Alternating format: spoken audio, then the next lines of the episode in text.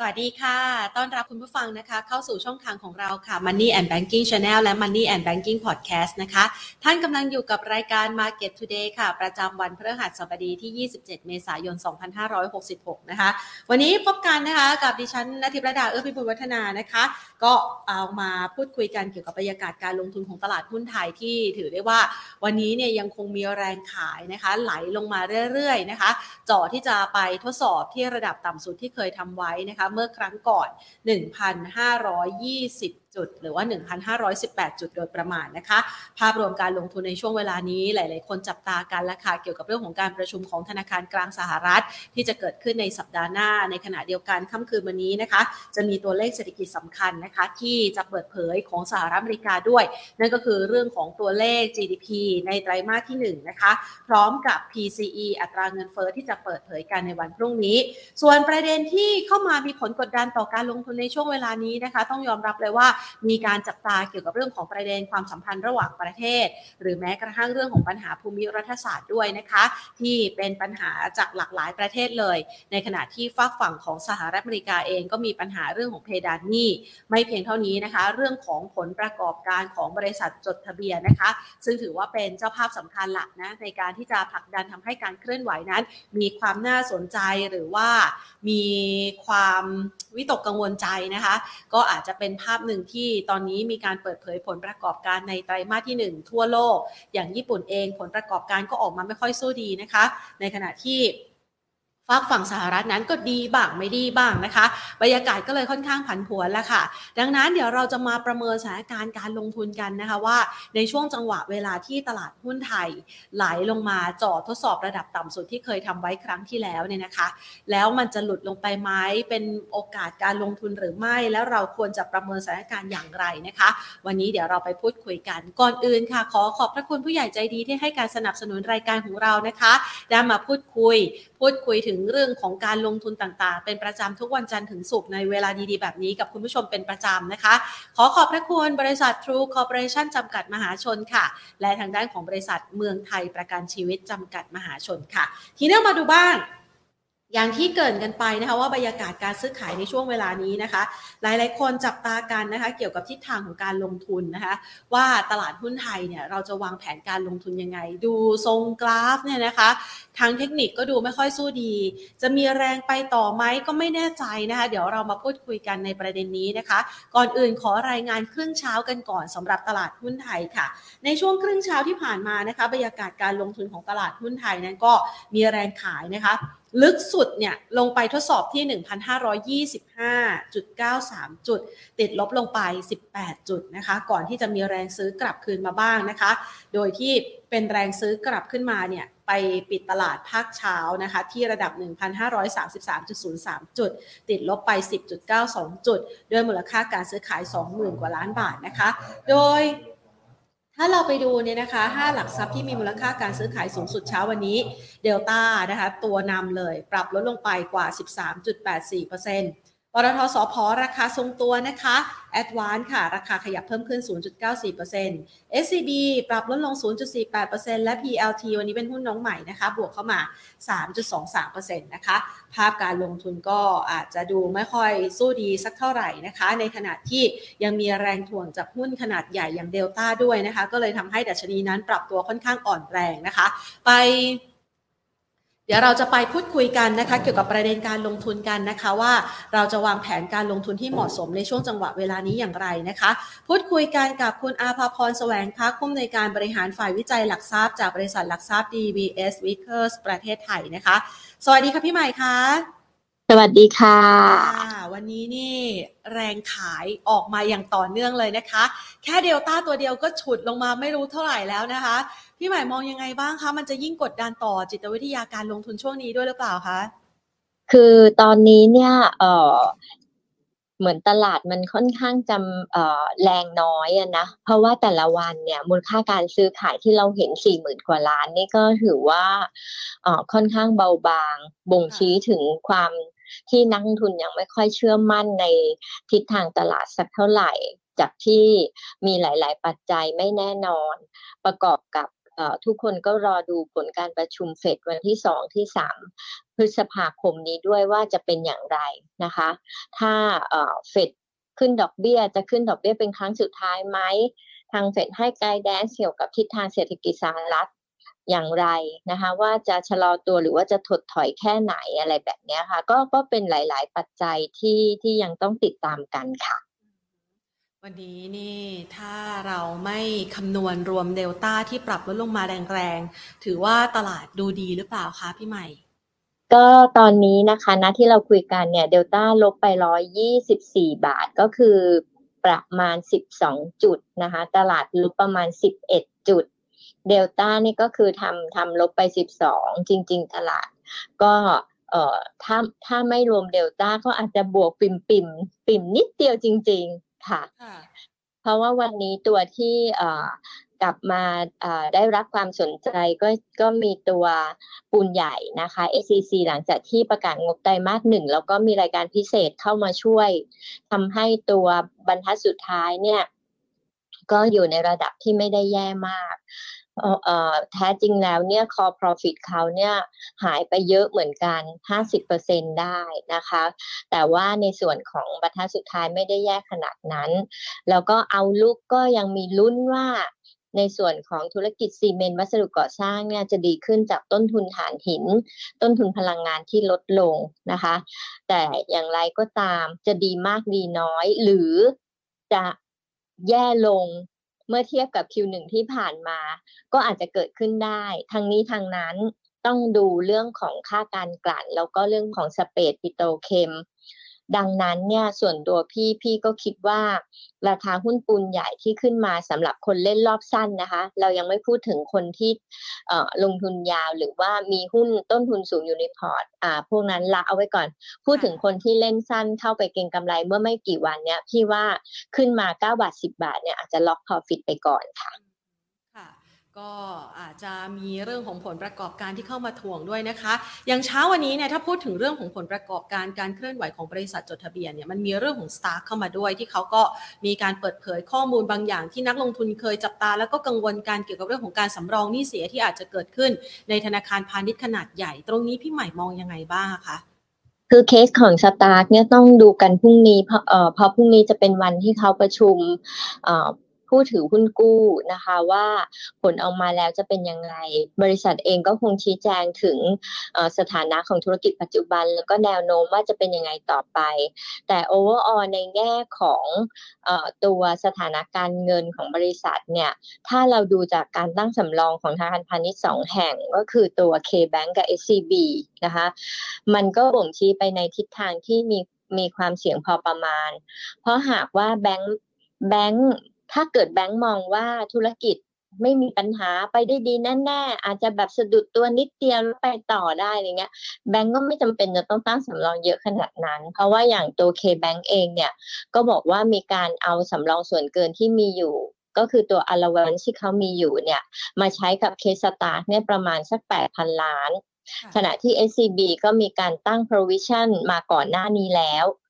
เอ่อ quarter ก่อนๆนะคะ แล้วมามา quarter หนึ่งปีนี้ก็ตั้งอีกหนึ่งพันแต่ไม่ได้บอกนะว่ารวมๆทั้งหมดเนี่ยเขาตั้งไปสำหรับ Stark กี่พัน รู้แต่ว่า Q Q ล่าสุดตั้งหนึ่งพันแล้วก็ K-Bank ตั้ง Q ล่าสุดแปดพันค่ะ ค่ะ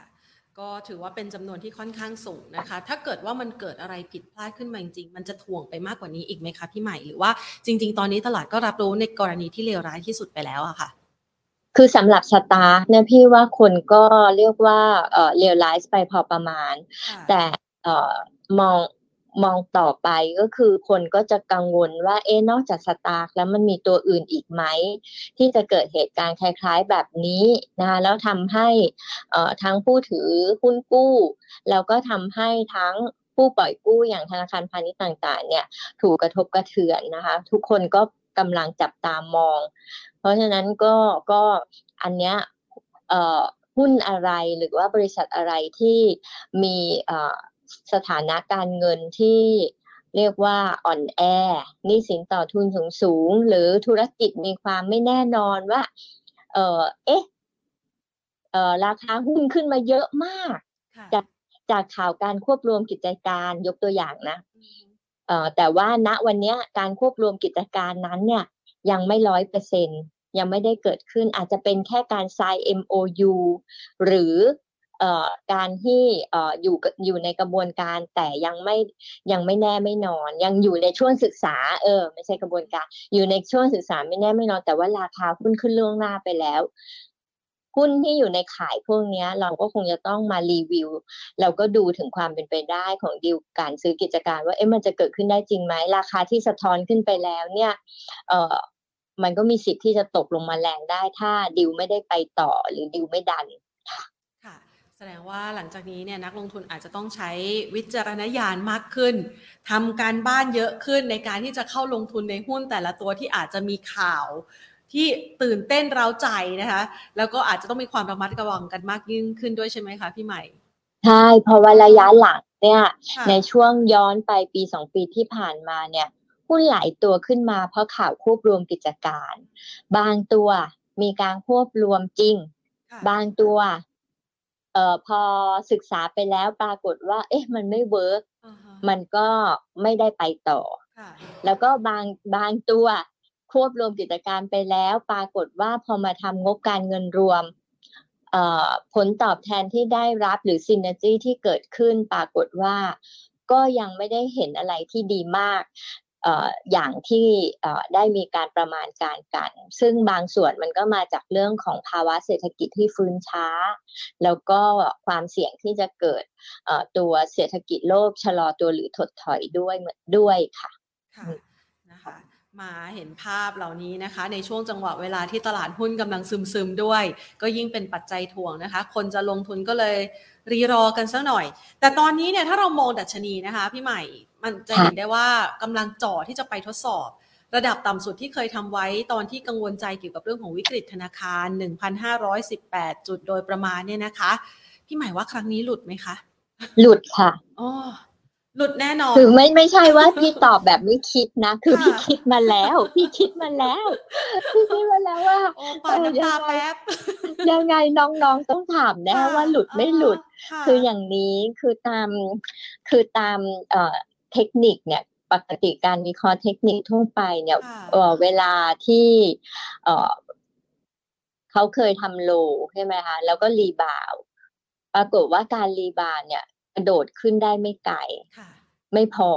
ลงมาอีกรอบหนึ่งอีก จนมาจ่อ low low เดิม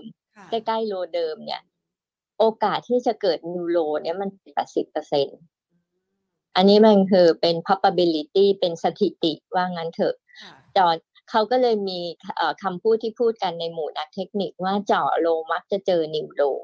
พี่ก็ประกอบกับตอนนี้ด้วยสถานการณ์ตลาด แล้วก็ปัจจัยต่างๆเนี่ยมันก่อให้เกิดความกังวลหลายด้าน เนาะมันก็เลยมีสิทธิ์เหมือนกันที่จะลงไปต่ำกว่าพันห้าร้อยสิบแปดตอนนี้ที่เรามองก็คือแถวแถวพันห้าร้อยจุดก็ภาวนากันว่าพันห้าร้อยอย่าหลุดเลยเนาะเพราะมันเป็นแนวจิตวิทยาเนาะเพราะว่าถ้าหลุดพันห้าเนี่ย มันก็ดูเปิดมันมันเปิดตัวเลขใหม่ที่แถวแถวพันสี่ร้อยห้าสิบขึ้นมาด้วยค่ะค่ะก็ไม่อยากให้หลุดนะ แต่ว่าถ้าดูจากแรงขายเดลต้าแล้วเฉพาะเดลต้าตัวเดียวนี่ น่าจะมีผลเยอะไหมคะ เรามองเอาเอาเดลต้าก่อนค่ะพี่ใหม่ เรามองว่าก่อน determine อยู่สักประมาณเท่าไหร่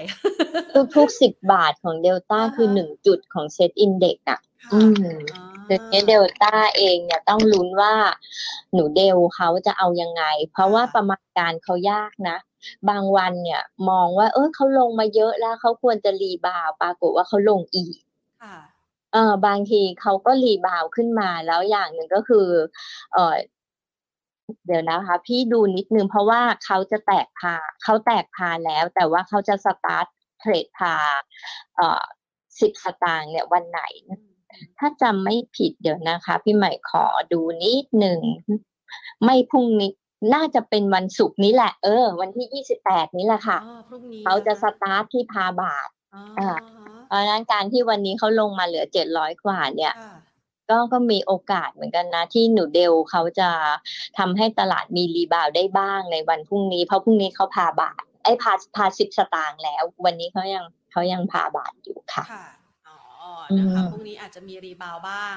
แต่ถ้าหากว่าดูแนวรับถัดไปของเดลต้านี่ถ้าถ้าเราเทียบเคียงพอเป็นพาร์บาทราคาเหมาะสมมันจะอยู่ที่ประมาณเท่าไหร่ล่ะคะ ตอนนี้เราก็ยังคิดว่าแพงอยู่ เพราะว่านักวิเคราะห์เราเนี่ยเพิ่งเอ่อเพิ่งออกเดลต้าไปนะคะเอ่อปรากฏว่า e a r n i n g ของเดลต้าที่ออกมาสำหรับ quarter หนึ่งเนี่ยก็ แย่กว่าที่คาดนะ งบที่ออกมา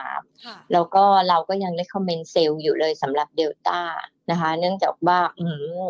ดู e a r n i n g ที่ออกมาก็ทำให้เราผิดหวังกันไปตามๆกัน เพราะว่าตัว gross margin เนี่ย จากเอ่อ Q4 ปีที่แล้วเขาประมาณ 24.5 เนาะ Q Q1 ปีนี้ลงมาเหลือ 20.8 ก็ก็หายไปเยอะนะคะ Target Price เราให้ไว้ 508 บาท จริง ๆ ตอนนี้ หนูเดลลงมา700กว่า ก็ยังห่างไกล target ที่เราให้ไว้พอสมควร ก็เลยมองว่าราคาปัจจุบันเนี่ย ก็ยังเป็น overprice อยู่เมื่อเทียบกับปัจจัยพื้นฐานค่ะแต่พอเขาแตกพาร์แล้ว ถ้าเขาราคายังลดลงอยู่ ก็ยังมีผลต่อดัชนีอยู่ดีใช่ไหมคะ ถูกต้องค่ะ ก็จะมีผลต่อดัชนีอยู่ดีนะคะเพราะว่าเขาเป็นเขาเป็นยักษ์ใหญ่เนาะเขาเป็น Market Cap เบอร์หนึ่งของตลาดหุ้นไทยแล้วตอนนี้หนึ่งประมาณเอ่อประมาณหนึ่งหนึ่งล้านล้านหนึ่งจุดหนึ่งล้านล้านอะไรอย่างเงี้ยค่ะเมื่อก่อนนี้เขาเป็นคนที่เป็นฮีโร่นะคะ คอยพยุงดัชนีนะคะ แต่พอมาตอนนี้เริ่มเหมือนกับจะเป็นผู้ร้ายแล้ว เพราะราคาไหลลงมาเรื่อยๆเนี่ย นักลงทุนก็ใจคอไม่ค่อยดีนะคะ นอกจากเดลต้าแล้ว พี่ใหม่มองปัจจัยอะไรที่มันจะไปลดทอน ทำให้ตลาดหุ้นไทยเนี่ยซุดตัวลงไปแรงๆหรือว่ามีปัจจัยที่จะไปกดดันต่อเรามองยังไงคะคือในถ้ามองไปข้างหน้านะคะ พี่ก็เป็นห่วงเรื่องของเศรษฐกิจโลกนี่แหละนะคะเพราะถ้าเราอ่านข่าวหรือตามข่าวจะเห็นได้ว่าบริษัทใหญ่ ๆ ทั่วโลกเนี่ยมีการปลดพนักงานกันเยอะแยะมากมาย ก็มองว่ายอด spending ของโลกมันหรือว่ายอดจับจ่ายใช้สอยของโลกเนี่ยมันก็อาจจะไม่ค่อยดีนักนะคะ อันที่สองก็คือเรื่องของตัวตัวดอกเบี้ย คือถึงแม้ว่าเราเดินทางมาถึงจุดที่ดอกเบี้ยเนี่ยใกล้จะยุติขาขึ้นแล้วแต่ผลกระทบจากดอกเบี้ยขึ้นเนี่ย มันมีแลกไทม์นะคะ ทุกๆ ครั้งที่ขึ้นดอกเบี้ยรอบหนึ่งรอบหนึ่งเนี่ย มันจะมีผลกระทบต่อเศรษฐกิจจริงก็ 6 เดือน 12 เดือนผ่านไปนี้ นั่นหมายความว่าการที่ปีที่แล้วขึ้นออดอกเบี้ยขึ้นมาตลอดทางนะคะ 12 เดือน 15 เดือนที่ผ่านมาเนี่ยผลกระทบมันจะมาตกแอกเอาปีนี้เยอะ เพราะฉะนั้นจะเห็นได้ว่าใครที่มีหนี้เยอะเนี่ยปีนี้จะเจอภาระดอกเบี้ยจ่ายเต็มๆนะคะ นอกจากนั้นเเงินเฟ้อถึงแม้ว่ามันจะผ่านพีคมาแล้ว แต่ว่ามันยังห่างไกลเงินเฟ้อปกติเยอะมาก โดยเฉพาะในอเมริกานะข้าวของก็ยังแพงมากอยู่ ในยุโรปก็ยังแพงมากอยู่ เรามาเจอเรื่องแบงก์ล้ม พอมีแบงก์ล้มในอเมริกา แล้วก็ในยุโรป ตอนนี้เนี่ยทุกคนกลัวกันหมดระแวดระวังกันไปหมด กลายเป็นว่าสินเชื่อในอเมริกาเนี่ยตึงตัวมากนะคะ อย่างล่าสุดมี report ออกมาว่า F เอ่อ First Republic Bank เนี่ยเงินฝากหายไปเฉพาะ quarter หนึ่งปีนี้เนี่ยสี่สิบกว่าเปอร์เซ็นต์นะคนก็ยังกลัวถึงแม้ว่ารัฐบาลบอกว่า เออ เราค้ำประกันเงินฝากให้คุณนะ แต่ทุกคนไม่กล้า แบงก์ต่างๆ ก็ไม่กล้าที่จะปล่อยสินเชื่อเยอะเนี่ย มันจะอยู่ในภาวะที่ทุกคนระแวดระวังนะมันก็ส่งผลให้การลงทุนดูเหมือนจะไม่คึกคักไปอีกสักระยะหนึ่งเลย ประกอบกับเดือนเมย์ เป็นเดือนที่โดยปกติแล้วก็จะมีการขึ้นเครื่องหมาย XD กันเยอะทั่วโลกเนาะะเขาถึงมีการพูดว่าแบบ sell in May and go away อะไรแบบนั้นนะคะ เพราะก็เป็นเดือนที่การเมืองก็อย่างบ้านเราเองเนี่ยก็มีการเปลี่ยนแปลงหลังเลือกตั้งก็ต้องดูว่าการตั้งรัฐบาลเนี่ยใช้เวลานานแค่ไหนเนาะถ้าใช้เวลานานมากมันก็จะอาจจะมีสูญญากาศทางการเมืองนานเกินไปหน่อยอะไรแบบนั้นค่ะค่ะ ก็เลยยังเป็นปัจจัยกดดันอยู่นะคะ ทีนี้เรามองจังหวะแบบนี้ นักลงทุนก็ไม่มั่นใจในการลงทุนนะคะ ช่วงเวลานี้เนี่ยเป็นช่วงเวลาที่เราควรจะจัดพอร์ตการลงทุนยังไงดีอะคะพี่ใหม่ เราเก็บเงินสด พอหรือยังบางคนยังติดหุ้นอยู่เลย เราแนะนํำยังไงอะคะจริงๆ อยากให้ถือเงินสดให้มากขึ้นมาก เท่าที่จะมากได้ ส่วนตัวพี่นะคือให้มันจะลงไปลึกเลยค่ะ เราเราให้เราให้กลยุทธ์แบบเออ safe safe ไว้ก่อนเออเลยใครที่คิดว่าจะถือเงินสดมากเท่าจริงที่จะมากได้ถือไปก่อนนะคะเอ่อรอดูสักนิดหนึ่งว่ามันมีสัญญาณอะไรที่แบบเป็นแสงสว่างแวบๆเข้ามาให้เราได้มีความเชื่อมั่นที่จะเดินหน้าต่อไป มันเหมือนตอนนี้เรากำลังเดินทาง แต่ว่าข้างหน้าเนี่ย ฝุ่นควัน หรือว่าแสงไฟ มันน้อยมากจนเราแบบมองแทบไม่เห็นทางว่า เอ๊ะมันจะไปยังไงนะ ถ้าเราเจอสภาวะแบบนี้เราควรที่จะหยุดรอดูนะ ให้จนให้พระอาทิตย์เนี่ยมันขึ้นมาสักนิดนึงหรือว่าฝุ่นฝุ่นต่างๆ เนี่ย ฝุ่นหมอกควันให้มันจางลงนิดนึงให้เราเห็นทางว่าเราเดิน ให้เราเดินไปให้ถูกทางไม่หลงอะไรแบบนี้นะก็ก็เราก็ค่อยว่ากัน เพราะว่าจากประสบการณ์ในการเอ่อที่ทำงานมาเนี่ย ในยามที่เอ่อทั่วโลกเกิดวิกฤตจริง ๆนะคะไม่รู้แหละสาเหตุมาจากโซนเอเชียโซนยุโรปโซนอเมริกาโซนไหนก็แล้วแต่เนี่ยแอสเซทคลาสไหนก็เอาไม่อยู่ทั้งนั้นน่ะ ทองเทิงก็ลงหมดอะถ้าเกิดวิกฤตถ้าเกิดวิกฤตเศรษฐกิจจริง ๆนะคะ เพราะฉะนั้นตอนเนี้ยเงินสดเลยเป็นอะไรที่เราคิดว่าน่าจะมีให้พอประมาณและพอควรค่ะนะคะแสดงว่าช่วงนี้เนี่ยอาจจะต้องมีความ ถ้าหากว่ารับความเสี่ยงไม่ไหว เก็บเงินไว้ก็สบายใจกว่านะคะ เรามองระดับดัชนีที่น่าสะสมอีกครั้งหนึ่งเนี่ยเรา จะต้องมองที่ระดับเท่าไหร่ หรือว่าต้องรอปัจจัยอะไรคลี่คลายกันก่อนบ้างคะเพราะว่าเวลาเราเดินไปข้างหน้าเนี่ยเราก็เห็นแต่ภาพของความวิตกกังวลอย่างต่อเนื่องเลยนะคะพี่ใหม่จะให้จุดที่นักลงทุนเนี่ยจะเริ่มกลับมาสะสมหุ้นได้อีกครั้งหนึ่งอะใช้ปัจจัยอะไรเป็นตัวตัดสินใจและระดับระดับดัชนีจะสักประมาณเท่าไหร่คะเอ่อก็คือเอาเป็น indicator ที่พี่เล็งก็แล้วกันเนาะอันที่หนึ่งก็คือว่าเงินเฟ้อทั่วโลกเนี่ย ลดน้อยถอยลงอย่างต่อเนื่อง นั่นหมายความว่าราคาน้ำมันต้องไม่แบบว่าแพงมากๆ หรือไม่ไม่ใช่วันดีคืนดีราคาน้ำมันพุ่งไปแบบเก้าสิบเหรียญร้อยเหรียญอีกอไม่ควรจะเป็นอย่างนั้น ควรจะอยู่ในระดับที่แบบว่าถอยลงมาเจ็ดสิบเหรียญหกสิบกว่าเหรียญอะไรอย่างเงี้ย มันก็จะทำให้เงินเฟ้อเนี่ยชะลอลง อันที่หนึ่งอันที่สองก็คือเรื่องของทิศทางเศรษฐกิจสหรัฐนะคะซึ่งทุกคนตอนนี้กังวลว่าจะถดถอย แต่ถ้าหากว่ามีสัญญาณว่าเขาไม่ได้ถดถอยรุนแรง เป็นแค่ถดถอยแบบเบาๆนะคะเป็น mild recession ขณะเดียวกันเศรษฐกิจยุโรปก็ไม่ได้ย่ำแย่ลงอย่างรุนแรง เศรษฐกิจจีนซึ่งเป็นพระเอกของของปีนี้เนี่ยสามารถที่จะแบบว่าเป็นพระเอกสุดหล่อพาเศรษฐกิจโลกเนี่ยเดินหน้าหรือว่าเติบโตได้ ดีกว่าที่คาด อันนี้ก็ก็จะเป็น indicator ในทางบวก ส่วนภายในประเทศก็คือเรื่องของผลการเลือกตั้งและการจัดตั้งรัฐบาลออกมาราบลื่นแล้วก็ไปได้ดี นโยบายประชานิยมต่างๆนะคะก็คงจะต้องติดตามกันว่าจะสร้างภาระให้กับรัฐบาลหมายถึงสร้างภาระให้กับสถานะการคลังของประเทศมากน้อยแค่ไหนนะคะ เพราะว่า นโยบายประชานิยมครั้งนี้เนี่ยเรียกว่าแทบจะถูกพาที่เข็นกันออกมารุนแรงมาก ก็ต้องไปดูว่ามันจะทำให้เราต้องเกาะหนี้เยอะไหมเป็นภาระแค่ไหนอย่างไรคะก็ก็จะมีปัจจัยติดตามพวกนี้ เพราะเหล่านี้มันก็จะไปเป็นเอ่อเอ่อมันก็จะไปส่งผลในเรื่องของภาคท่องเที่ยวนะคะแล้วก็ภาคอุปโภคบริโภคของเราว่าจะสามารถฟื้นได้ดีอย่างที่คิดไหมค่ะ เออแล้วก็ภาคส่งออกด้วย เพราะว่าถ้าเศรษฐกิจโลกไม่ดีเนี่ย ท่องเที่ยวส่งออกเราก็อาจจะอ่าไม่ดีตามไปด้วยแบบนั้นก็ต้องรอปลดล็อกปัจจัยต่างๆ เหล่านี้นะคะ แล้วเห็นสัญญาณที่ดีขึ้นก็จะได้กลับมามั่นใจในการลงทุนกันได้อีกครั้งหนึ่งนะคะ ระหว่างนี้ที่เรากำลังเก็บเงิน ก็อยู่เฉยๆไม่ได้นะ เราก็ต้องหาเรื่องในการศึกษาเหมือนกันนะคะพี่ใหม่ เราต้องมองหาหุ้นเป้าหมายนะคะ ก็เลยวันนี้อยากจะขอคำแนะนำจากพี่ใหม่ซะหน่อยว่า เราควรจะล็อกหุ้นเป้าหมายที่มีคุณสมบัติยังไง ในจังหวะที่พันผวนหรือว่าจังหวะที่มันปรับตัวลงแรงๆ จะได้ทยอยเข้าไปเก็บ ตอนนี้เนี่ยกลยุทธ์การลงทุนกับหุ้นเป้าหมายของเรา เราแนะนำนักลงทุนยังไงดีคะ คือถ้ามองเป็นติมสั้น เอาสั้นจริง ๆ เลยนะ ก็คือเรื่องเงินสะพัดจากหาเสียงเลือกตั้ง พวกนี้เนี่ยเเงินสะพัดหาเสียงเลือกตั้งคนได้เงินหมุนเวียนในระบบมากขึ้นเนี่ยส่วนใหญ่มันก็จะเป็น positive กับสินค้าอุปโภคบริโภคนะคะ แล้วก็พวก ร้านค้าที่ขายพวก convenience store ทั้งหลาย หุ้นที่เกี่ยวข้องก็จะเป็นพวกหุ้นอาหารเครื่องดื่ม แล้วก็ convenience store อย่างเช่น CPO อะไรแบบนี้เป็นต้นนะคะถ้าเป็น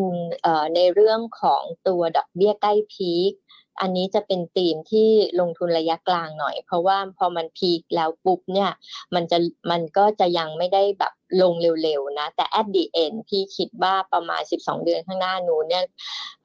ดอกเบี้ยยังไงก็ลง แล้วอาจจะลงเร็วกว่านั้น ถ้าเศรษฐกิจโลกหรือว่าเศรษฐกิจสหรัฐมันถดถอยมาก ก็อาจจะต้องลดดอกเบี้ยเร็วหน่อยนะคะ อันนี้ก็จะมาดีกับในส่วนของอกลุ่มพวก finance กลุ่มพวกเช่าซื้อ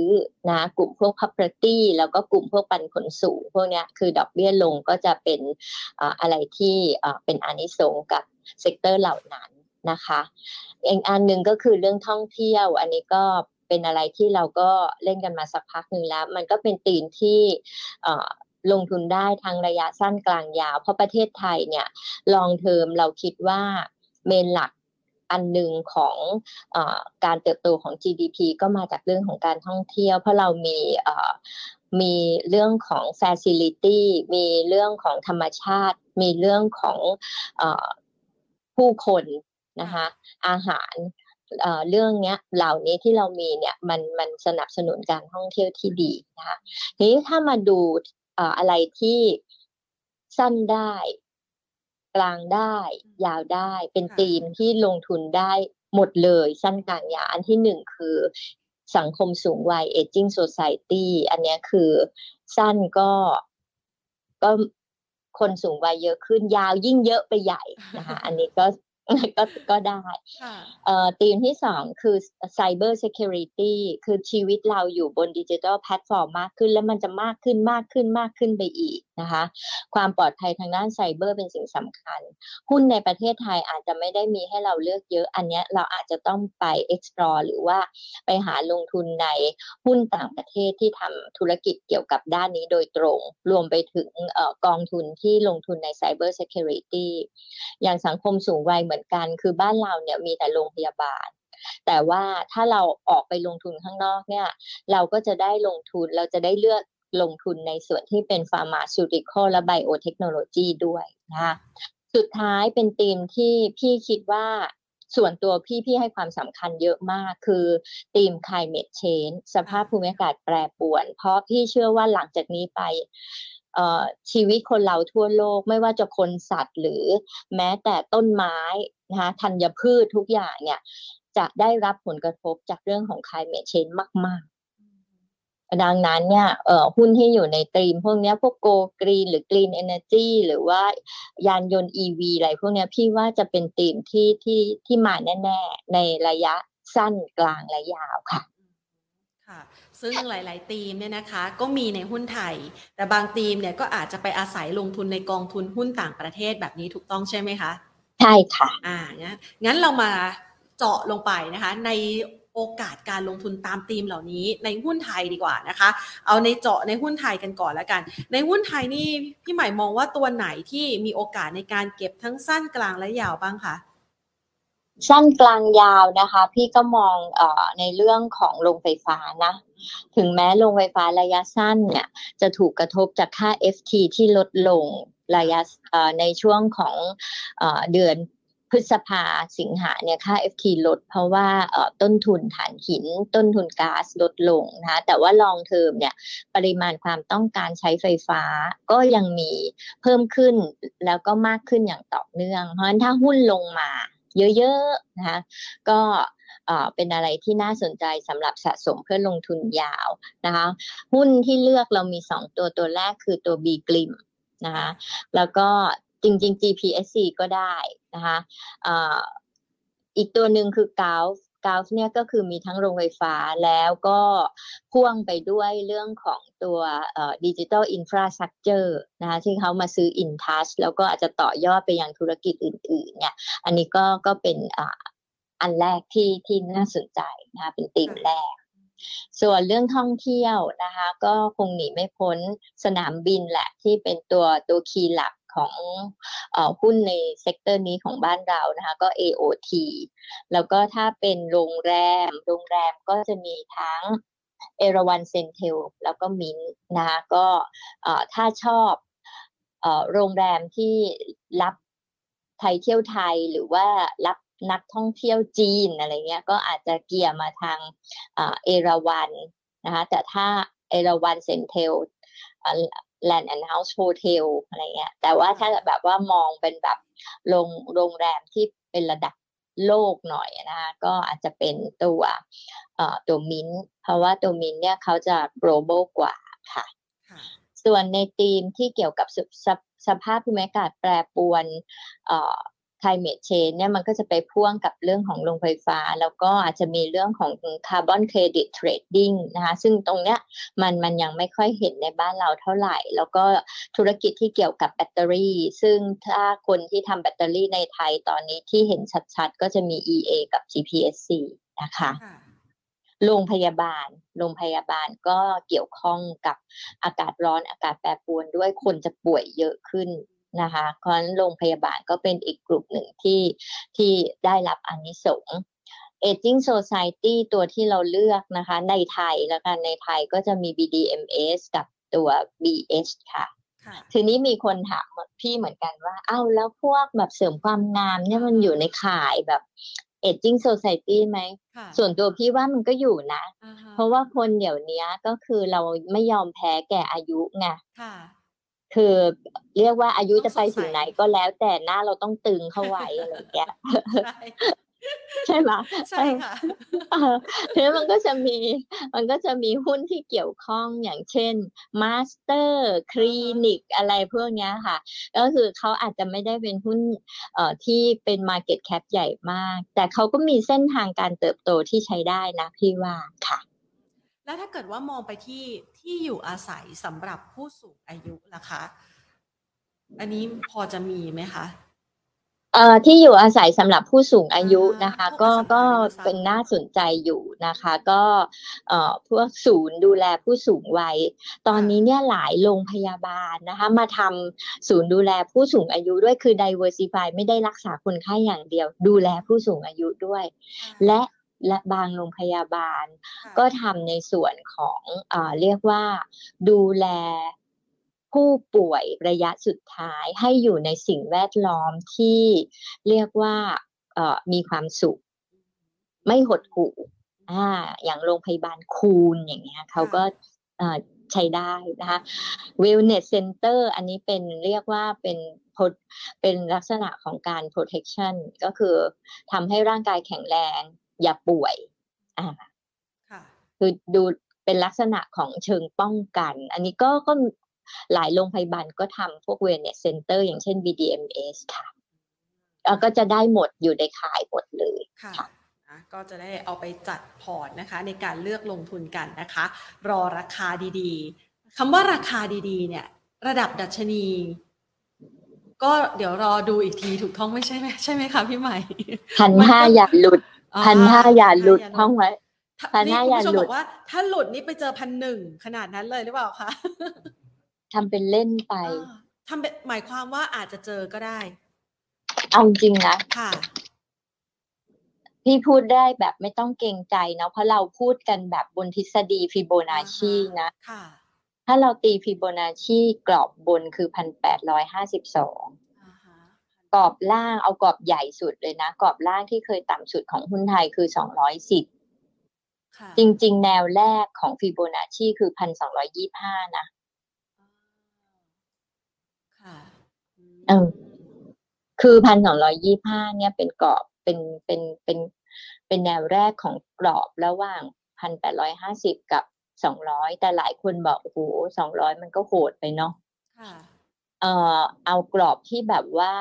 ไม่ใช่สองร้อยไหม เพราะอันนั้นมันอาจจะแบบว่าเป็นแค่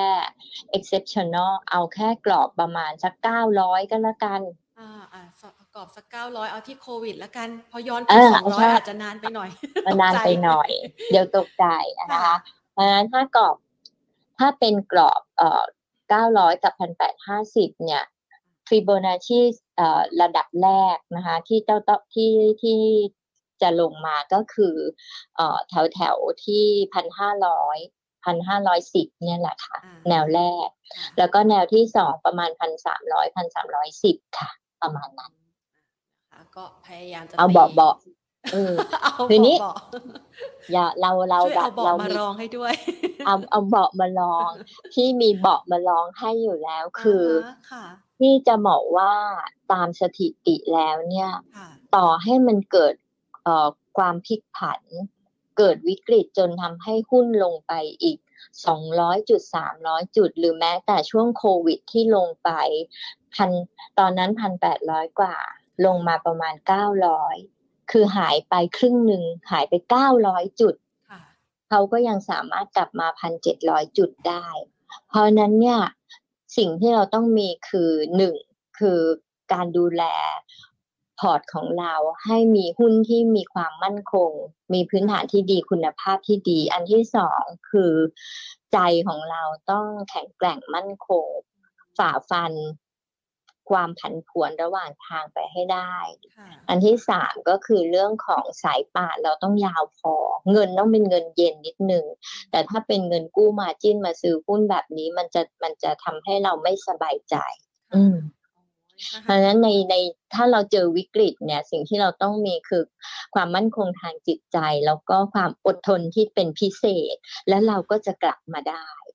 แล้วในยามที่มันวิกฤตหุ้นมันก็จะลงจนเราเรียกว่าแบบร้องขอชีวิอะตเออใช่ลองขอชีวิตแล้วบอก นึกในใจชาตินี้อ่าฮะฉันจะไม่ยุ่งกับหุ้นอีกแล้วอ่าอันนั้นแหละสะคือสเรามต้องเลยซื้อเราต้องซื้อต้องเอาเออเงินเย็นๆที่มีเนี่ยเป็นเงินสดต้องไปมาซื้ซื้ออออ่าต้องฮะซื้อค่ะเมื่อไหร่ที่เรารู้สึกว่าฉันไม่ไหวกับมันอีกต่อไปแล้ว ฉันจะเลิกกับมันแน่ๆแล้วคราวนี้ค่ะอะไรอย่างเงี้ยอ่า อันเนี้ยอ่าแต่เมื่อไหร่ที่เรารู้สึกฮึกเหิม ใครไม่เคยเล่นหุ้นก็โหยมาถามกันให้ควักเลยเฮ้ยมันเป็นยังไงนะโอ้โหเห็นคนนู้นก็ก็กำไรคนนี้ก็ก็กำไรค่ะอันนั้นเราต้องขายแล้วค่ะ รอขายให้เพื่อนเลยนะรอคือซัดเพราะมันจะมีอยู่ค่ะเสมออะค่ะว่า คืนนี้นอนไม่หลับทั้งคืนเลยอ๋อนะนเพราะมีหุ้นอยู่กระตัวหนึ่งวายเออค่ะลงมาทุกวันทุกวันทุกวันมาเป็นเดือนเดือนๆแล้ว ค่ะคืนนี้นอนไม่หลับเลย เพราะว่าพรุ่งนี้คิดว่าเลิกกับมัน จะต้องไปขาย ค่ะ แล้วพอไปขายปุ๊บเชื่อไหมมันจะวิ่งเลยล่ะ วิ่งสวนกลับมาเลย มันจะวิ่งเลย เพราะว่ามันมันมันมันลงจนขีดสุดแล้วไงอ่าใจเรามันก็ขีดสุดแล้วเหมือนกันค่ะมันเป็นเรื่องจิตวิทยานะคะ อันเนี้ยเราอะเอ่อเราก็เรียนรู้บทเรียนเอ่อจากคนอื่นแล้วก็จากตัวเราเองนี่แหละค่ะค่ะเนาะสำคัญเลยเราก็หนึ่ง หุ้นที่เราติดอยู่ที่เรามีต้องสวิตช์ไปสวิตช์มาให้มันได้หุ้นมีคุณภาพเอาไว้ก่อนค่ะนะคะแล้วก็รอซื้อจังหวะที่มันลงแรงๆ ตอนนี้เราก็อาจจะเว้นแอนซีไปสักพักหนึ่งก่อนค่ะค่ะ เชื่อว่านักลงทุนหลายท่านเคยประสบกับเหตุการณ์แบบนี้นะคะ เวลาหุ้นลงแรงๆนี่สมาธิ บทสวดมนต์นี่มาเลยประกอบนะค่ะดีค่ะเออนะต้องแบบเออทำใจนิดนึงนะคะแล้วทำทุกวิถีทางค่ะที่ทำให้เราสบายใจไม่อ่าป่วยและนอนหลับได้เอออ่านะคะ มันก็คือการลงทุน นะคะ แต่ว่าถ้าหากว่าเราเลือกหุ้นดีๆ ก็จะเป็นเกราะกำบังอยู่แล้วนะคะ ก็สามารถที่จะวางแผนการลงทุนในช่วงจังหวะที่คนอื่นกลัว เราอาจจะมีความกล้าในการเลือกหุ้นที่ดีในการเข้าพอร์ตของเราในอีกครั้งหนึ่งก็ได้นะคะ ทีนี้เรามาดูที่คำถามส่งมาจากทางบ้านกันบ้างค่ะพี่ใหม่ค่ะคุณผู้ชมขอมุมมองตัว MK หน่อยค่ะ มองยังไงบ้างคะ MK นี่คือสุกี้หรือว่าเอ่อ M MK Real Estate น่าจะเป็น M ค่ะ M MK สุกี้ค่ะ M สุกี้เนาะค่ะเอ่อ M สุกี้ก็เอ่อธุรกิจตอนนี้นะคะ ก็อาจจะถ้าเศรษฐกิจชะลอเนี่ย มันก็อาจจะมีผลกระทบต่อยอดขายเขาบ้างเหมือนกันนะแล้วก็ธุรกิจมีการแข่งขันที่สูงขึ้น จากคนที่มาทำธุรกิจคล้ายๆกันกับ MK นี่แหละนะคะ เพราะงั้นเนี่ยในแง่ของตัว MK คนที่มีหุ้นอยู่แล้ว เนี่ยพี่คิดว่าก็ถ้าขึ้นมาเนี่ยก็อาจจะหาจังหวะ take profit ไปไปก่อนนะคะแล้วก็ถ้าซื้อใหม่เนี่ยก็เป็นลักษณะของการซื้ออ่อนตัว ส่วนราคาเป้าหมายเฉลี่ยเนี่ยนักวิเคราะห์ในตลาดเนี่ยให้ไว้ที่ค่าเฉลี่ยอยู่ที่ประมาณ 59 บาท ตอนนี้ราคาหุ้นอยู่ประมาณ 48.75 นะคะ ก็คือถ้าขึ้นไปเหนือ 55เราเอาเป็นว่าระหว่าง 55ถึง60อะเราก็หาจังหวะขายไปก่อนสักรอบนะคะสำหรับคนที่มีหุ้นต้นทุนใกล้ตลาดนะคะแต่ถ้าคนที่มีหุ้นต้นทุนต่ำมาก ๆ เลยมาเก่าก่อนนานๆ และอยากถือก็ไม่เป็นไรค่ะค่ะ งั้นไปต่อที่ GPSC ที่พี่ใหม่แนะนำเนี่ยนะคะ คุณผู้ชมถามว่า ตอนนี้เนี่ยยังพอรับเพิ่มได้ไหมแนวต้านอยู่ที่ประมาณเท่าไหร่คะ เป็นพี่ไม่รับนะ พี่อยากรอรับห้าสิบห้ากับห้าสิบเออเป็นมีทางลงพี่พี่ไม่รีบ เอางี้ เออถ้าจะถ้าถ้าจะลงทุนยาวไม่รีบไม่รีบนะคะ แต่ถ้าคนอยากจะเล่นสั้นเล่นเด้ง อันนี้คุณต้องไป follow by ตอนที่ราคาหุ้นเหนือหกสิบห้าแล้วขายเจ็ดสิบคือเล่นแก็บสั้นแบบนั้นอะซื้อหกห้าขายเจ็ดสิบอืม แต่ถ้าคุณจะลงทุนยาวๆจริง ๆอะพี่ว่าแถวๆสักห้าสิบห้าบวกลบหรือห้าสิบห้าลงมาเอ่อเป็นเป็นราคาที่ดีค่ะ ค่ะ อ่า นะคะคุณเกษณีนะคะ ถามบอกว่าที่ติดอยู่ควรทำไง เดี๋ยว ติดหุ้นตัวไหนส่งมาแล้วกันนะคะ งั้นข่าวคำถามต่อไปก่อนนะคะ คุณผู้ชมสอบถามตัวไวซ์ทุน 12 บาท ติดลบเบาๆ 30%สบายใจดีไหม นี่อารมณ์ดีนะเอ็นดูจัง เดี๋ยวนะคะ ขอดูนิดนึงไว้นี่ W I S E ใช่ไหมคะ ค่ะ W W I C E ค่ะ Wise Wise Logistics ค่ะอ๋อ Wise Logistics อ๋อเดี๋ยวพี่ขอดู earnings นิดนึงนะ เพราะว่าพอดีตัวเนี้ยไม่ได้ไม่ได้วิเคราะห์ แต่เคยเคยฟัง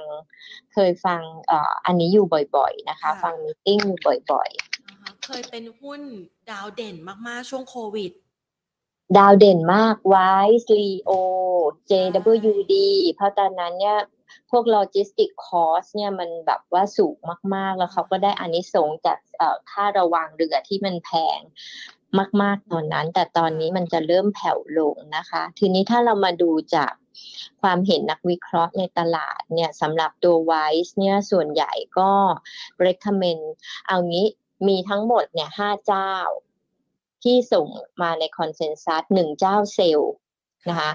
หนึ่งหนึ่งเจ้า buy แล้วก็สามเจ้าเป็น hold เอาเป็นว่า consensus ก็ค่อนไปทางถือก็แล้วกันนะคะ target price เฉลี่ยให้ไว้ที่สิบเอ็ดจุดสองหกตอนนี้ราคาหุ้นอยู่ที่แปดบาทยี่สิบห้านะก็รอจังหวะเด้งกันแล้วกันเนาะพอถ้าเด้งกลับไปเราก็ค่อยอปรับปรับกลยุทธ์ของออก เออทยอยปิดโพซิชันไปบ้างอ่าหรือคิดว่าอาจจะอยากถือบางส่วน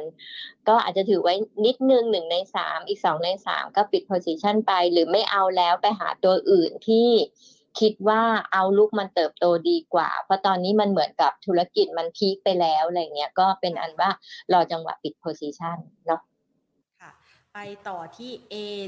เอ่อ N cap ค่ะ N cap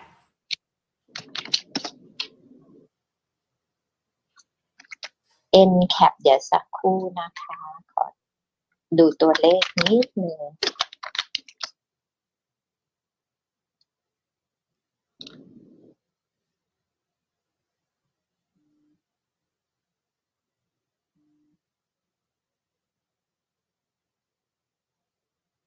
เอ่อถ้าดูจากตัวเลขเนี่ยเขาเขาก็ประมาณการกันว่ากำไร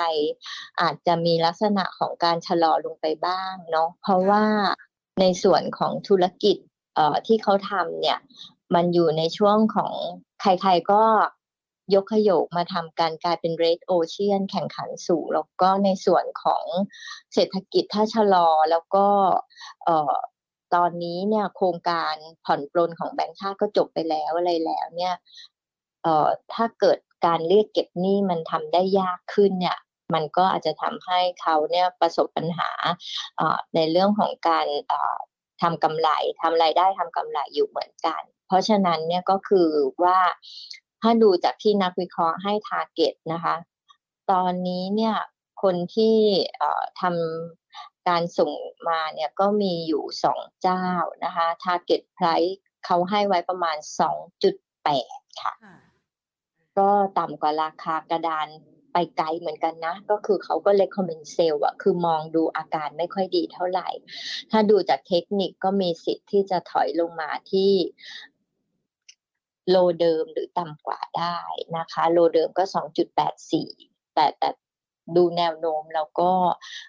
ตอนนี้น่าจะอยู่ในช่วงขาลงมากกว่าค่ะค่ะ ตัวที่คุณผู้ชมถามเข้ามาบอกว่า ติดอยู่ควรทำยังไงก็คือตัวสบายนะคะ ตอนนี้อยู่ไม่ค่อยสบายสักเท่าไหร่ บอกว่าติดอยู่สิบเจ็ดบาท แนะนำหน่อยค่ะ คือเทคนิคเนี่ยมันเหมือนกับว่า เอาเป็นว่าอย่างนี้ค่ะ คือถ้าเขาสามารถไซด์เวย์ออกด้านข้าง คือ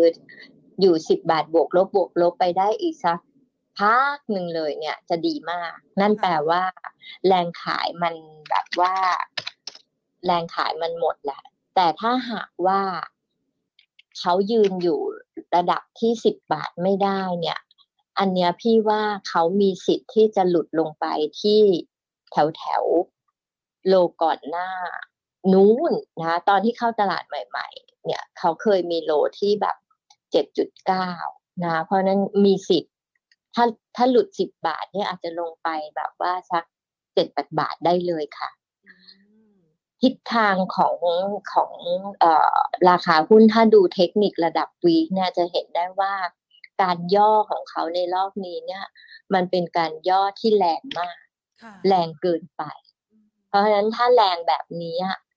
สิ่งเดียวที่จะมาชดเชยความแรงได้คือคุณต้องไซด์เวย์ให้ได้นานๆ แต่ถ้าไซด์เวย์ได้ไม่นานเนี่ย มันจะลงมาข้างล่างมากกว่า โดยสถิติของของเทคนิคนะคะค่ะ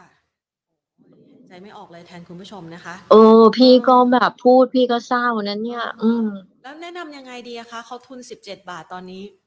หรือว่าเอาไปตัดสินใจ เอาข้อมูลไปตัดสินใจจะจะคัดลอสมันจะทำใจไหวไหมล่ะโอ้แค่เห็น เจ็ดบาทนี่ก็กั้นใจแล้วกุมมือพี่ก็แบบนะเอาเป็นว่ามีเยอะไหมอะถ้ามีหุ้นแบบไม่ได้เยอะมากเนี่ย เราก็แบบคิดว่า เอาละพอที่จะทำใจคัดไหว เปลี่ยนตัวไหว ก็ ก็ลองดูนะเอาเท่าที่ไหวอะเอางี้กันเออ เอาเท่าที่ไหว เอาแบ่งพอชั่นเปลี่ยนตัวลดความเสี่ยงบ้างเนาะ แล้วก็ไอ้ที่เหลือก็ลุ้นให้เขาเป็นไซด์เวย์ ให้เขาเป็นไซด์เวย์ได้ก็ภาวนาให้เขาเป็นไซด์เวย์ได้บางส่วนนะเอาเท่าที่เราไหวเรื่องของการคัดล้อนี่มันบังคับใจกันไม่ได้ มันต้องเอาที่เอาเอาที่ที่ไหวนะคะเจ้าของเงินสะดวกใจใช่ใช่นะคะ ไปที่บ้านปูบ้างนะคะ บ้านปูรับราคาประมาณไหนดีคะยังไม่ได้ซื้อ อย่าพึ่ง อ่า ไม่ซื้อดีกว่า ดูจากทรงแล้วใจเย็นเย็นค่อย เพราะว่าราคาถ่านหินตอนนี้ยังไหลไม่หยุดเลยจาก 450 เหรียญ 200 ว่าจะเอาอยู่เอาไม่อยู่ตอนนี้ 180 ละ อย่าพึ่ง เดี๋ยวพี่รอดูซิ เอาสักเท่าไหร่ดี ถ้าจะซื้อ แนวแรกแปด ถ้าจะซื้อนะ เร็วสุดนะแปด อีกแนวหนึ่งแถวแถวหก หกหกบาทหกบาทห้าสิบเอางั้นละกันเนาะสองแนวสองแนวค่ะ ไม่รีบไม่รีบไม่รีบนะคะอะงั้นไปต่อนะคะ ตัว SCGP rebound ขึ้นมาขายอ่าฮะตอนนี้ rebound อยู่ rebound อยู่ ดีละที่เขา rebound ก็สำหรับคนที่มีหุ้นก็หาจังหวะ take profit ไป หรือว่าปรับพอร์ตลดพอร์ตไปนะคะ ความเสี่ยงของ SCGP เอาเอาโอกาสก่อนคือสิ่งที่ดีคือต้นทุนถ่านหิน ต้นทุนก๊าซต้นทุนการผลิตเขาลงข้อดี แต่ข้อที่เป็นความเสี่ยงคือตอนนี้เนี่ย ตัวราคาบรรจุภัณฑ์ในตลาดโลกลดลง ถึงถึงแม้ว่าจีนจะเปิดประเทศ อันนี้แหละเป็นสิ่งที่ทำให้หน่อยกังวล เพราะจีนเปิดประเทศแล้วทุกคนมองว่าอุปสงค์มันต้องดีสิ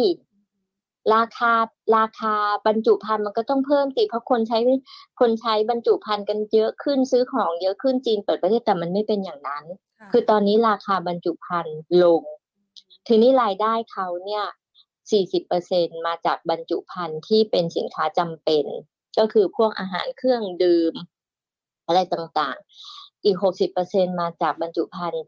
ในสินค้าที่ไม่จำเป็นสินค้าคงทนเครื่องใช้ไฟฟ้ารองทงรองเท้าปรากฏว่าสัญญาณไม่ค่อยดีนะ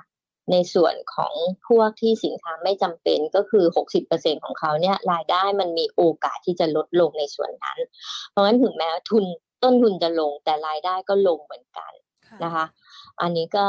เลยทำให้เรามองว่าไม่ต้องรีบเหมือนกันสำหรับคนที่จะซื้อไม่ต้องไล่นะคะ เดี๋ยวรอซื้อจังหวะที่เขาอ่อนตัวลงมา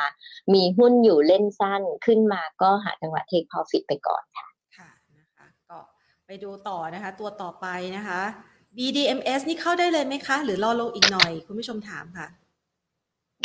BDMs ใช่ไหมคะ ก็มีแนวรับนะคะ จริงๆก็คือ 28 27นะคะเป็นแนวแนวรับที่เราเราเอ่อเราคิดว่าน่าสนใจค่ะ ค่ะอ่าไปที่คอมเซเว่นขออนุญาตนะคะ เป็น Ford Smart ค่ะ หน้าเข้าไหมคะ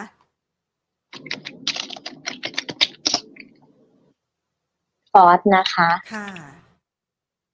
ตอนนี้นิวโลแล้วเนาะอืม เหลืออีกแนวหนึ่งคือต้องไม่หลุดอะต้องไม่หลุดยี่สิบสอง Ford Smart Ford Smart นะคะอ้าวไม่ใช่ฟอสอะสมาร์ท Ford เอฟสมา Smart ร์ท F Smart อะโทษทีค่ะ เมื่อกี้ไปฟอสค่ะเอาใหม่ F Smart ขอโทษค่ะ F Smart F Smart ค่ะซื้อออนเหมือนกันล่ะ เพราะว่าดูดูทรงแล้วน่าจะลง ปึ๊บปึ๊บเออมันหลุดมันหลุดตรงนี้หมดเลยแล้วเอ่อตอนนี้พี่คิดว่าถ้าจะรับนะคะค่ะแปดจุดห้านะคะแปดจุดห้าเป็นแนวแรก ค่ะ ที่จะเข้าไปเล่นเก่งกำไรเล่นเด้งนะค่ะแปดจุดแถวแถวแปดจุดห้าก่อนค่ะขออนุญาตไปเร็วๆนะคะ เพราะว่ามีหลายตัวนะคะค่ะเผื่อเดี๋ยวพี่ใหม่เหนื่อย อควาคุยได้อควาซื้อได้ไหมคะอควา AQUA ค่ะโอ้แม่นแรโอ้งโหแรงอย่าพึ่งเลย53เนาะอ่พายุเข้าอยู่ ยังไม่รู้ค่ะเลยว่าพายุจะจบ ไม่เอาอะเราไม่อ๋อปกติแล้วคือระหว่างที่เขากำลังเทกระจาดกัน เราอย่าเพิ่งเอากระจาดไปลองค่ะ ผู้ถามเอานี่ให้สยเขาซิ่งเสด็จโยแท้เออ ให้เอาให้เขาเสด็จน้ำก่อน ให้มันให้ให้แรงขายมันแห้งๆจนมันไซด์เวย์ออกด้านข้างสักพักก่อนแล้วค่อยว่ากัน ยามนี้เขากำลังแบบเขากำลังชุลมุนกันอยู่เราเราเราเป็นท่านผู้ชมไปก่อนแล้วกันเนาะอย่าอย่าเข้าไปร่วมวงไพบูลย์กับเขาค่ะ ใจเย็นๆนะคะ AP ค่ะ ตอนนี้เอ่อตอนนี้รับหลังหลังปันผลดีไหมครับ เข้าตอนนี้หลังปันผลดีไหมครับ อ๋อ เข้าตอนนี้หรือว่าหลังปันผลดีครับ หลังปันผลครับ หลังเอ็กค่อยว่ากันครับ โอเคนะคะเขาหุ้นขึ้นมารอแล้วค่ะ เอสโซติดอยู่ที่11บาทค่ะ อืม พอดีไอ้ตัวราคาที่บางจากเขาจะซื้อนี่พี่เข้าใจว่ามันก็อาจจะไม่ถึงอาจจะไม่เกินสิบบาทนะ ค่ะ เพราะฉะนั้นก็คือเอาแหละ ถือมาขนาดนี้แล้วรอรอไปขาย tender เนาะอืมรอลุ้นไปขาย tender เพราะว่าราคานี้มันก็เป็น low range ของ tender ถ้าถ้าพี่คิดนะก็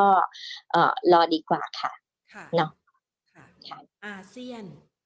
ห้องเย็นใช่ไหมคะ อาเซียนค่ะห้องเย็นใช่ส่งออก แล้วตอนหลังมีธุรกิจบริษัทลูกเข้าตลาดที่ทำเพ t ฟู้ดนะคะก็เทรนด์ตอนนี้ก็คือราคาถอยลงมา คิดว่าเอ่ออาจจะหลุด 10 บาทได้นะคะ ระยะสั้นแต่ถ้าหลุด 10 บาทก็จะมีเด้ง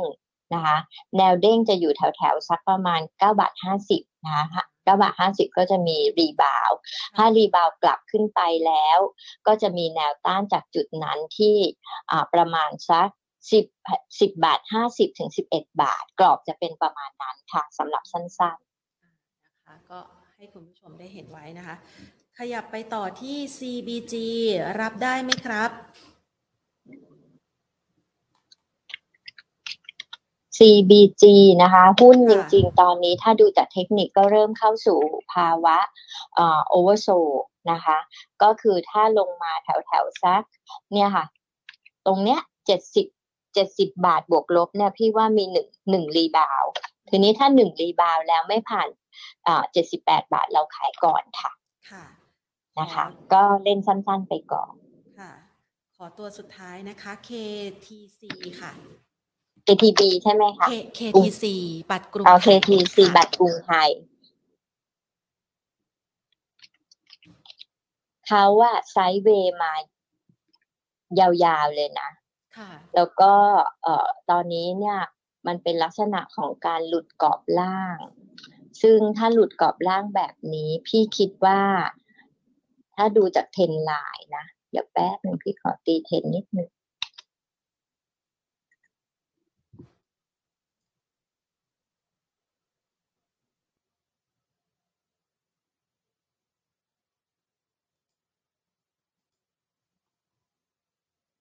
ปึ๊บปึ๊บค่ะ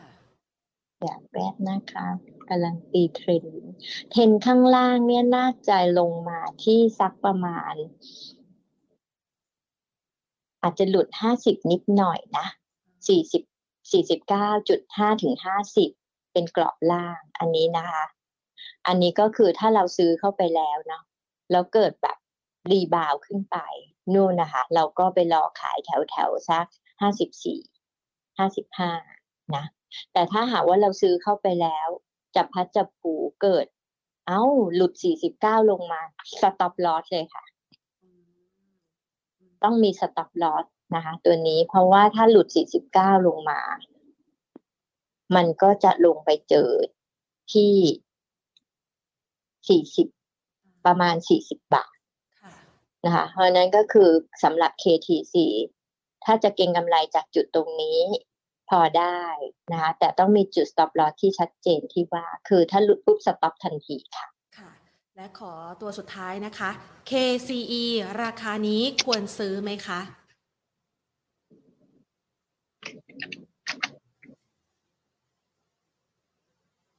ถ้าเป็นพี่พี่จะรอค่ะรอให้ต่ำกว่านี้ พี่ว่าสามสิบห้าถึงสามสิบอะค่ะ มีสิทธินะอืมอ่าเอาตรงนั้นแหละอะคิดว่าวัดไว้ให้ เอ้ยแต่เดี๋ยวอันนั้นคือเป็นสิ่งที่ เอ่อที่มองจากเทรนไลน์แต่ว่าถ้าสมมุติว่าเราจะเอาเป็นแบบฟิโบนัชชีด้วยละกันค่ะนะจะได้แบบว่าให้ครบทฤษฎีทุกทุกรูปแบบ เอายอดจาก94เลยปะคะเออเอายอดจาก94ตีเทนยอดจากอ่าฮะ94เลยค่ะค่ะ ตีไปพร้อมกัน retrace เนาะแล้วก็ยอดข้างล่างก็แถวแถวสิบกว่าบาทนั่นน่ะเนาะค่ะ14บาทหกสามสิบแปดจุดสองผ่านมาแล้วหกสิบเอ็ดจุดแปดรั่วมาแล้วอ่าฮะเออ แถวแถวสามสิบเป็นแนวแปดเอ็ดค่ะแถวแถวๆนั้นแหละค่ะอือฮึอะสามสิบบวกลบแถวนั้นนะคะ เป็นแนวแปดสิบเอ็ดแล้วน่าจะมี rebound นะคะ เพราะว่าถ้า rebound จากตรงสามห้าก็จะเป็นลักษณะของอาจจะ rebound ไม่ไกลเท่าไหร่ แล้วก็อาจจะลงต่อ ถ้าเราเอาจะไปผูกกับเรื่องของเศรษฐกิจโลกก็คือถ้าเศรษฐกิจโลกไม่ดี เศรษฐกิจสหรัฐย่ำแย่เนี่ย ยอดยอดขายลดลดมันเป็นสินค้าไม่จำเป็นเนี่ยมันเป็นสินค้าคงทน เพราะนั้นคนก็ไม่รีบเปลี่ยนรถหรอก ค่ะอ่าอั นั้นมันมันก็จะทำให้ออเดอร์ที่เกี่ยวกับพวกอ่อ printed circuit board ที่เกี่ยวกับที่ใช้ในรถยนต์ มันก็อาจจะออเดอร์มันก็อาจจะไม่ได้แบบว่าฟู่ฟ้ามากค่ะ ก็ไปดีอีกทีก็นู่นนะคะ ผ่านพ้นวิกฤตไปแล้ว อันนี้ถ้ามุดเราซื้อได้ราคาสักสามสิบเราอมอมๆเอาไว้ยาวๆ สักปีสองปีเนี่ย พี่ว่าโอกาสที่เราจะกลับไปเป็นกำไรแบบ เป็นเท่าตัวเล่นหนึ่งเด้งนี่มีสิทธินะอืมถือยาวๆหน่อยค่ะค่ะ ฟังดูแล้วมีกำลังใจในตัวนี้นะคะ เอาล่ะ วันนี้โหรบกวนเวลาพี่ใหม่นะคะ เต็มที่เลยนะคะ เพื่อที่จะแก้ไขปัญหาให้กับคุณผู้ชมนะคะ โดยเฉพาะอย่างยิ่งในจังหวะที่ตลาดหุ้นไทยกำลังรอสร้างฐานใหม่นะคะ หลายคนคงอึดอัดขัดใจอยู่พอสมควรเลยทีเดียวนะคะ ขอบพระคุณมากเลยค่ะพี่ใหม่คะมาให้กำลังใจกัน แล้วก็ให้คำแนะนำดีๆ ในการวางแผนการลงทุนเพื่อรองรับอนาคตที่เราอาจจะเจออีกหลากหลายประเด็นที่กดดันตลาดหุ้นไทยนะคะ ค่ะ ด้วยความยินดีค่ะ แล้วก็เป็นกำลังใจให้ทุกคนนะคะ หุ้นมีลงก็มีขึ้นค่ะ ทุกคนอย่าพึ่ง อย่าพึ่งถอดใจนะคะ ก็ให้ทุกคนมีสุขภาพกาย สุขภาพใจที่แข็งแรง แล้วเราก็ฝ่าฟันลมพายุกันไป หมดลมพายุเราก็จะเจอท้องฟ้าที่สดใสกันค่ะนะคะเดี๋ยวเราจะมารอนะคะ เก็บท้องฟ้าสดใสในครั้งหน้ากันนะคะ วันนี้ขอบพระคุณมากค่ะพี่ใหม่ค่ะ สวัสดีค่ะ ค่ะ สวัสดีค่ะพี่ใหม่นะคะ คุณอาภากรแสวงพักค่ะ จากทางด้านของบริษัทหลักทรัพย์ DBS Vickers ประเทศไทยนะคะ น่ารักกับเราเสมอเลยนะคะ พี่ใหม่ก็มาให้คำแนะนำนะคะ ในเรื่องของการลงทุนกันนะคะ ทีนี้ลอกกันบ้านหน่อยไหมคะ คุณผู้ชมอยากอยากอยากดูไหมว่า พี่ใหม่ดูวิธีดูกราฟยังไงนะคะ ขออนุญาตแบ่งปัน ความรู้นะคะที่แพนพอมีแล้วกันนะคะ เพื่อที่จะให้คุณผู้ชมเนี่ยได้สามารถลองไปใช้พี่ปอมช่วยเข้า Trading View ได้ไหมคะเอาเข้า Trading View แล้วกัน ใครอยากจะรู้วิธีการดูกราฟของพี่ใหม่เมื่อสักครู่นี้ ช่วยพิมพ์คำว่าอยากรู้หรือว่า โอเค ยกมือกดสัญลักษณ์อะไรก็ได้นะคะ เข้ามานะคะ เพื่อให้แพนรู้หน่อยนะคะว่า โอเค คุณผู้ชมนะคะ อยากจะรู้ว่าตัวที่พี่ใหม่ใช้เมื่อสักครู่นี้เนี่ยนะคะ อยากจะลอกการบ้านพี่ใหม่นะคะ ครอยากรู้พิมพ์เข้ามาซะหน่อยนะคะ โดยเฉพาะอย่างยิ่ง โอเค โอเคคืออยาก เอาเป็นว่าโอเค คืออยากรู้นะนะคะ อ่า เราจะได้มาแชร์กันนะคะ ใครอยากรู้นะคะ พิมพ์เข้ามานะคะ เดี๋ยวแพนจะแชร์ให้ดูนะคะว่าวิธีดูกราฟนะคะ แนวเด้ง แนวเด้งดูยังไงนะคะแนวรับดูยังไงนะคะ หรือแม้กระทั่งกรอบไซด์เวย์เขาดูกันยังไงนะคะ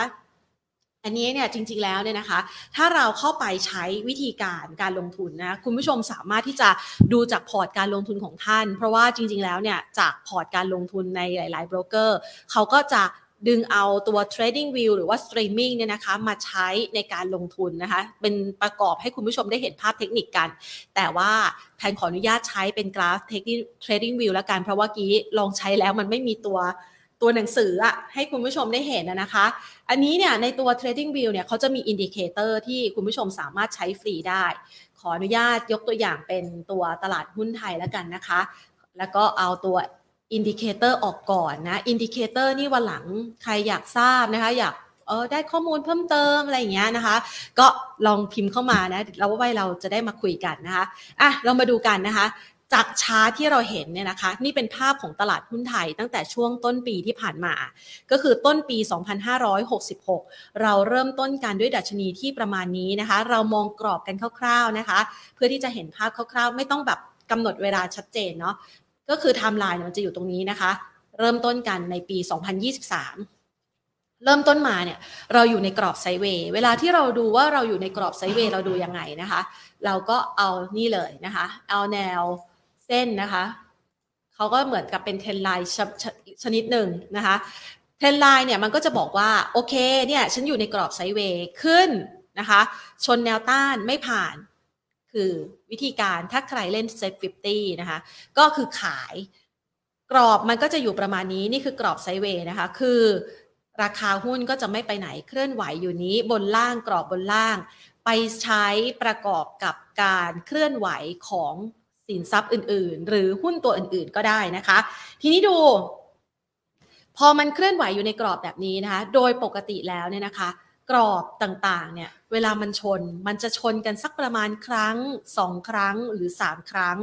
ถ้าหากว่าสามครั้งเนี่ย มันก็จะมีโอกาสทะลุและทะลุไปทางใดทางหนึ่งนะคะ คือถ้าหากว่ากรอบแนวต้านแข็งแรงมาก โอกาสในการที่จะขึ้นต่อก็น้อย แต่ถ้าหากว่ากรอบแนวรับเนี่ยแข็งแรงมากเหมือนกัน มันก็จะอยู่ในเคลื่อนไหวในลักษณะไซเวย์ยังฟังทันใช่ไหมคะ แต่ถ้าหากว่ากรอบแนวรับที่ถูกกระทบมากแค่ไหน คือลงไปย่าง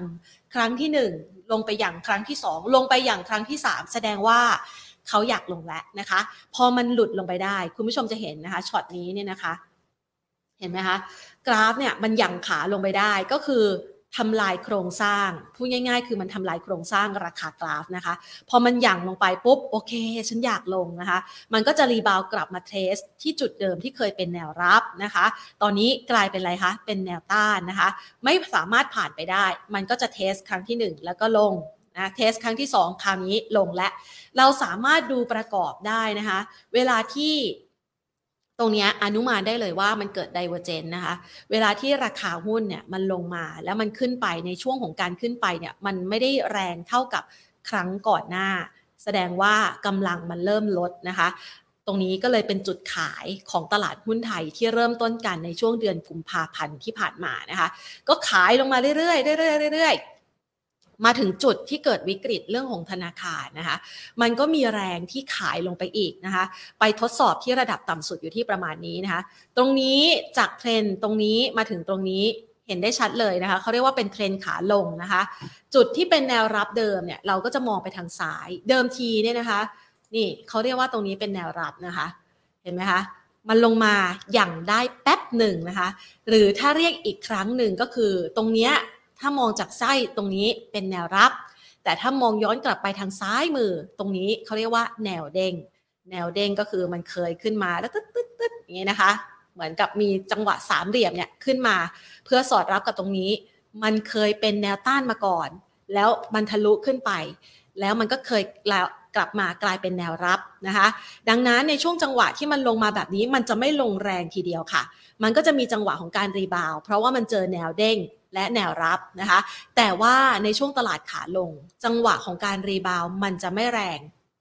เพราะมันมีคนพร้อมจะขายนะคะคำว่าไม่แรงก็คือ rebound ได้มาช่วงนี้ ดังนั้นคำแนะนำในช่วงเวลาดังกล่าวเวลาที่เราฟังนักวิเคราะห์ เขาก็จะบอกว่า rebound เพื่อขายลดพอร์ตนะคะ ทีนี้พอจังหวะที่มันไหลลงมาแรงๆ เห็นไหมคะ มันหลุดกรอบนี้ไปแล้วนะคะ หลุดกรอบนี้ไปแล้วอ่าลงมาปุ๊บทำจุดต่ำสุดใหม่นะคะ มันก็จะลงมาเล่นกรอบล่าง นี่นะคะตอนนี้ตลาดหุ้นไทยเดิมทีมันลงไปทดสอบที่ 1,518 จุดโดยประมาณเอาตัวเลขคร่าวๆนะคะ แล้วก็รีบาวกลับคืนมา ตรงนั้นเนี่ยมันมีแรงขายลงไปค่อนข้างหนัก ทุกคนก็ยังไม่ทันตั้งตัว จังหวะนั้นก็จะมีคนที่อยากจะช้อนซื้ออยู่แล้ว ก็ซื้อกลับมานะคะคำว่าที่พี่ใหม่บอกว่ามันรีบาวได้ไม่แรงมากพอ คือมันไม่สามารถสร้างจุดสูงสุดใหม่ได้เห็นไหมคะ คือมัน rebound กลับคืนมาเนี่ย แต่ว่าไอ้จังหวะ rebound ก่อนหน้านี้เนี่ยเห็นไหมคะ หัวมันยังไม่พ้นเลยนะคะ มันก็มีแรงขายออกมาซะก่อน แล้วจังหวะ rebound อีกรอบก็ไม่สามารถที่ทำจุดสูงสุดใหม่ได้ แต่เป็นการทำจุดสูงสุดที่ต่ำลงนะคะ มันก็เลยเป็นแรงขายลงมาแบบนี้ ดังนั้นคำว่าจอ test low มันหมายความว่าเพื่อ test แล้วอาจจะลงไปอีก เพราะอะไรเพราะมันไม่ได้ทำจุดสูงสุดใหม่ และมีโอกาสทำจุดต่ำสุดลงไปนะคะ ทีนี้เห็นภาพชัดนะว่าลักษณะของการเคลื่อนไหวเป็นยังไง ทีนี้แพนขออนุญาต หยิบเอาฟิโบนัชชีนะคะ มาให้ไปลองใช้กันดูนะคะ จากการที่เราจะใช้เครื่องมือนะคะ เราก็จะสามารถวัดเวลาเราวัดแนวลงแนวลงของตลาดนะคะ ที่ต้องใช้ตัว trading view ก็เพราะอย่างนี้แหละนะคะพราะเมื่อกี้ใช้ตัวแอปพลิเคชันเมื่อกี้แล้วมันไม่เห็นตัวสัญลักษณ์เนาะ นี่นะคะ สัญลักษณ์ เวลาที่เราจะวัดขาลง เราจะต้องเอาร้อยหรือว่าหนึ่งเนี่ยนะคะ ไว้ที่กรอบล่าง แล้วเอาศูนย์ไว้ที่กรอบบนนะคะ เพื่อวัดว่าโอกาสของการลงอะมันจะมีอีกมากไหมแล้วกรอบระยะเวลาตั้งแต่จุดสูงสุด จนถึงกรอบที่มันเคยทำไว้ต่ำสุดนะปัจจุบันเนี่ยนะคะ มันอยู่ที่เท่าไหร่เราก็จะเห็นว่าใน part ต่างๆเนี่ยเห็นไหมคะมันแบ่งขึ้นไปเป็นระดับที่เขาเรียกว่าเป็นระดับ กฎเกณฑ์ธรรมชาตินะคะ ในการที่จะแบ่งออกเป็นระดับ Fibo นะคะฟิโบนัชชีนะคะมันก็จะมี 61.8 ซึ่งเป็นระดับที่มีแนวรับหรือแนวต้านที่มีนัยสำคัญนะคะ แล้วก็ 50 นะคะ ครั้งที่ผ่านมาเนี่ยพยายามจะ test แต่ว่าไม่ผ่าน 50 มันก็ไหลลงนะคะ ก็ไปทดสอบอีกครั้งไม่ถึงด้วยซ้ำก็ลงมานะคะ ทีนี้เราก็จะรู้แล้วนะคะว่า เวลาที่เราดูฟิโบเนี่ยเราจะหาลำดับถัดไป ได้เท่าไหร่ อันนี้ไม่ใช่การพยากรณ์ตลาดหุ้นนะคะ เรียกว่าเป็นคำแนะนำในการใช้เครื่องมือแล้วกันนะคะ ว่าเวลาที่คนอื่นเขาดูกันนะคะว่าเอ๊ะแนวรับถัดไปมันจะอยู่ที่ประมาณเท่าไหร่ ก็จะวัดจากช่วงกรอบนี้แหละค่ะ แล้วก็อย่างหาว่าแนวรับถัดไปที่ควรจะเป็นอยู่ที่ประมาณไหน เช่นเดียวกันสมมุติว่าเราจะหานะคะระดับฟิโบนัชชีสำหรับการขึ้น คือก่อนหน้านี้เนี่ยตอนที่ตลาดหุ้นไทยขึ้นแรงๆจำได้ไหมคะ เราก็เคยวัดฟิโบกันแบบนี้เนาะสนุกสนุกนะคะ แต่อาจจะไม่ได้วัดในกรอบนี้นะคะ เราก็จะวัดในกรอบที่มันเคยขึ้นมาอ่าสมมตินะ ขออนุญาตเลื่อนนะคะ ไปวัดกรอบนี้แล้วกันเนี่ยอะก่อนหน้านี้สมมุติถ้ามันยังไม่เคยเกิดตรงนี้ขึ้นนะคะ เราก็จะไปวัดแบบนี้เนาะใช่ไหมคะเนี่ยวัดหากรอบของตลาดหุ้นไทยนะก่อนหน้านี้นะคะนี่จริงๆแล้วมันก็จะมีระดับนะคะ ระดับ 100% 113% 127%แล้วแต่ที่เราจะไปเพิ่มลำดับเลยนะคะ เวลาที่ตลาดมันก็จะมีความหมายของแต่ละลำดับอีกนะคะ ถ้าใครสนใจเอาเป็นว่าใครสนใจว่าลำดับของฟิโบนัชชีในแต่ละลำดับเนี่ยนะคะ มันเป็นยังไงไว้โอกาสหน้าแล้วกันจะมาพูดคุยกัน แต่เนี่ยถ้าดูจากสายตาโดยคร่าวๆนะคะ อันนี้คือยอดนี้0ถึงร้อยร้อยนะคะ ตรงนี้เนี่ยน่าจะประมาณ 113 เขาบอกว่ามันขึ้นไม่จริงนะคะ ขึ้นไม่จริงขึ้นหลอกแล้วก็ลงนะคะอะอันนี้ลองไปประกอบการใช้ดูนะคะ สำหรับใครที่อยากจะวางแผนการลงทุนกัน อันนี้ก็เอาไปใช้ในสินทรัพย์ต่างๆ ได้ แล้วก็สามารถนำไปประยุกต์ใช้นะคะกับการลงทุนในราคาหุ้นราคากราฟของท่านด้วย เข้าใจแล้วนะคะ แนวเด้งคืออะไรนะคะ แนวรับคืออะไร แล้วกรอบไซด์เวย์เป็นยังไง เมื่อสักครู่นี้คุณผู้ชมก็จะได้สามารถเอาไปวางแผนการลงทุนในหุ้นที่ท่านถือครองอยู่ได้แล้วค่ะ เอาละค่ะวันนี้หมดเวลาลงแล้วนะคะ ลากันไปก่อน สวัสดีค่ะ